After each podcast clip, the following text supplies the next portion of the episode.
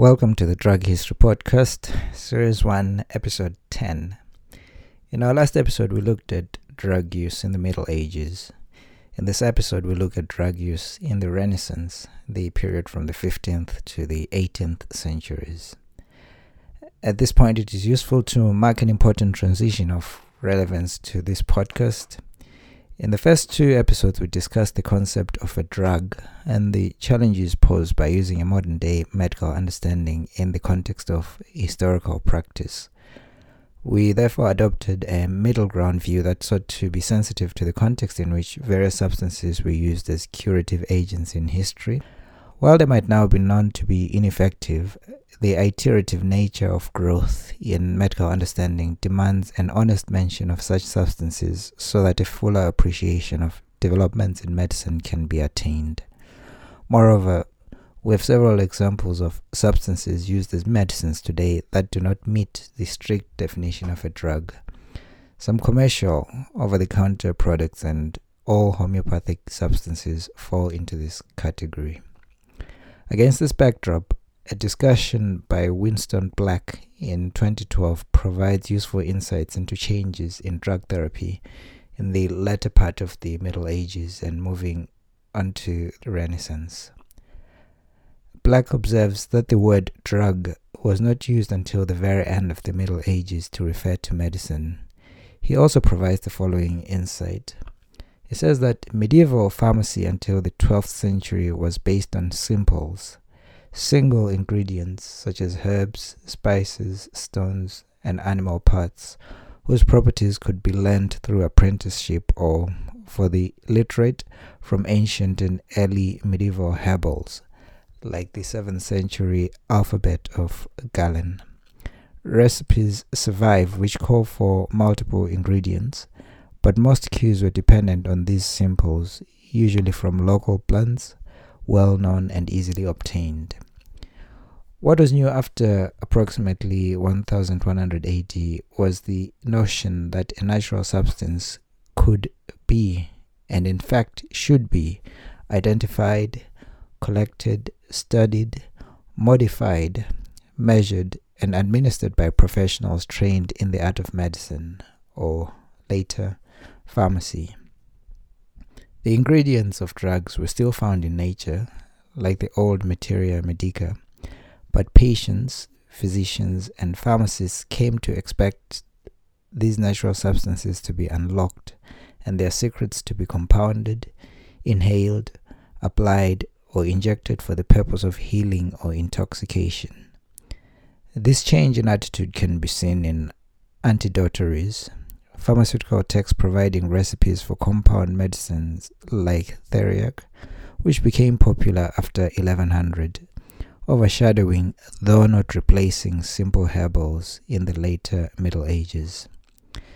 There is some scope for belief that contact with Islamic societies during the Crusades between 1095 and 1291 was a factor in the developments we've just outlined. And so, as we move from the end of the medieval period into the Renaissance, we see the embryonic stages of the development of scientific, medical, and pharmaceutical practice in the Western world. The BBC Bitesize website gives a good overview of developments in medical knowledge as the world emerged from the intellectual darkness of the medieval ages.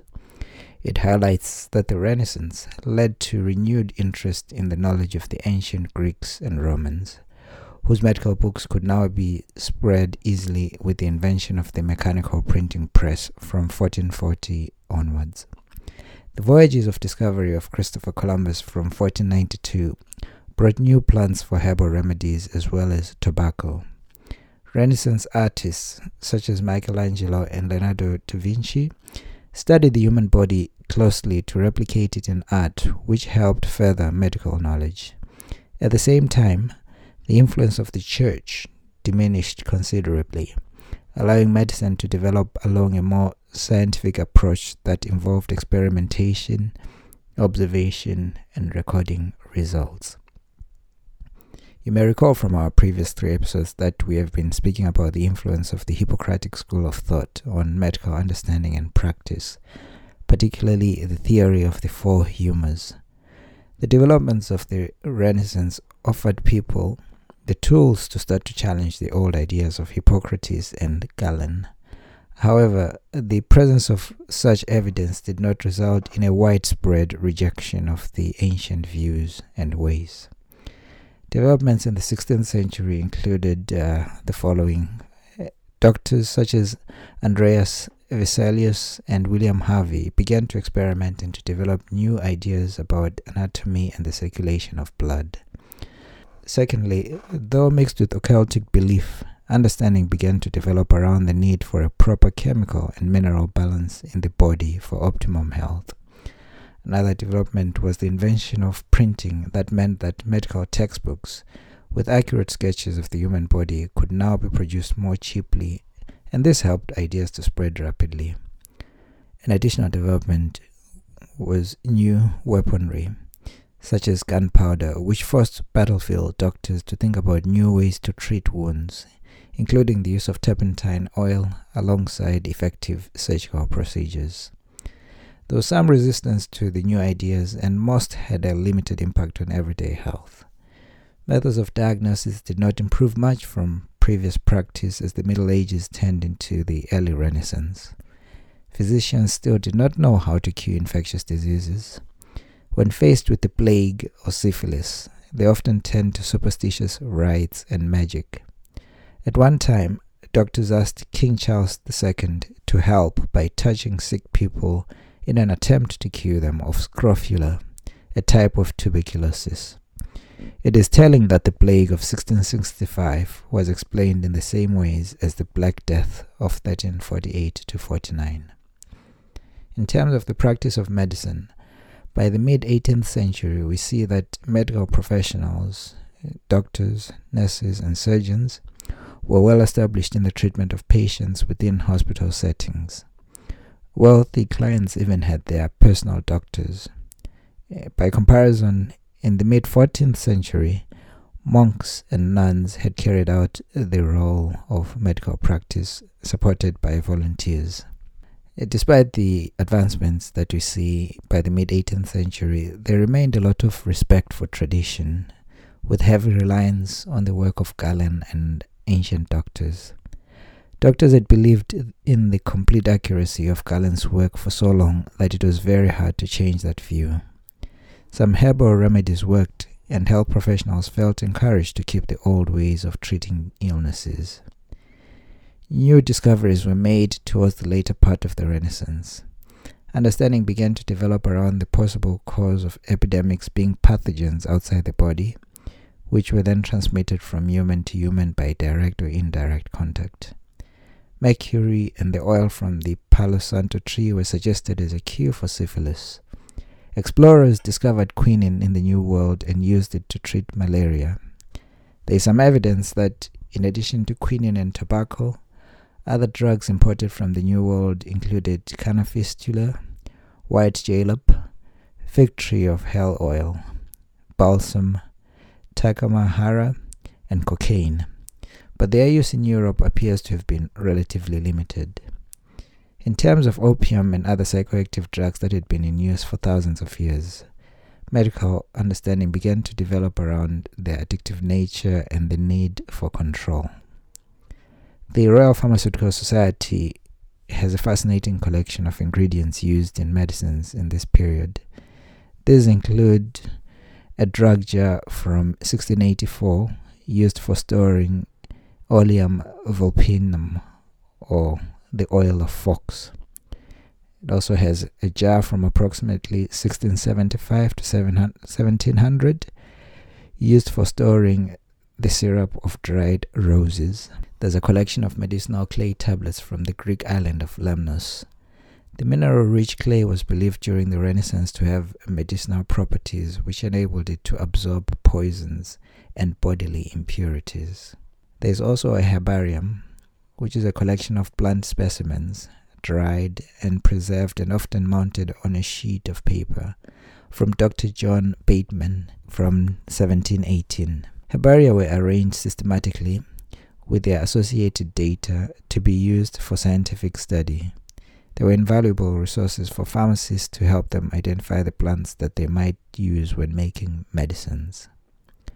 We also find Bohemian glass bottles from the 1700s that were used for oil of grayling, which is a fish of the salmon family Salmo thymallus, which was used for the treatment of scaly skin. Another bottle contains hyssop water, which is used as an expectorant uh, to promote the secretion of bronchial mucus and also used to treat coughs and chest complaints. And the third bottle contains prepared shell. Animal ingredients from the Burgess collection of Materia Medica between 1745 and 1807 are also exhibited in the Royal Pharmaceutical Library. They illustrate the medicinal ingredients, animal, vegetable, and mineral found in the pharmacopoeias of the early 1700s.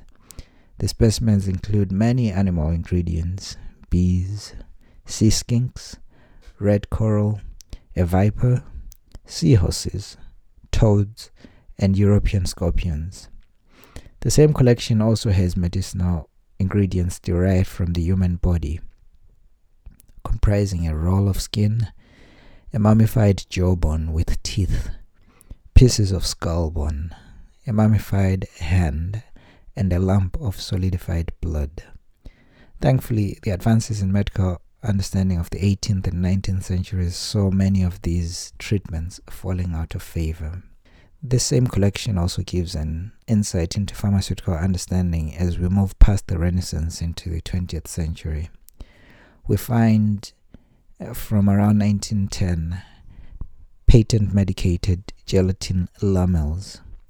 To take the medicine, the lamel would have been held on the tongue while the gelatin melted, releasing the drug. They contained such drugs as cinnamon and quinine, which were a popular treatment for flu at the time, and other things ranging from the essence of ginger through to stronger medicines such as opium. We also find an early flu vaccine manufactured by the vaccine department of the Royal Army Medical College. The vaccine was probably manufactured between 1918 and 1920, possibly in response to the 1918 influenza pandemic. It was developed by using the lung scrapings from infected patients at a time when the exact cause of the disease was not known. At that example, we find a vitamin tablets called C Vitoids, which were sold between 1926 and 1932 during the so called golden age of vitamin discovery. The tablets were claimed to improve the complexion by clarifying the blood and contained Fucus vesiculosus, a seaweed often used in dietary supplements for its naturally occurring iodine. The tablets were also promoted as wonderfully soothing and act quickly whenever you feel liverish, nervous, irritated, depressed, headachy, out of sorts, languid, indigestion, heartburn, wind, gastritis, pains, and aches. And so, as we look back at the Renaissance, we begin to see the development of greater understanding in various fields of medicine, which caused doubts to emerge about theories carried over from ancient Greek, Hellenistic, and Roman medicine. However, there remains some reluctance in pharmaceutical practice to fully abandon the teachings of Galen, who in turn had been influenced by Hippocrates, as we studied in previous episodes. True progress was hampered by a lack of understanding of the true causes of disease and illness, but scientific inquiry in the 20th century would help dispel the cloud.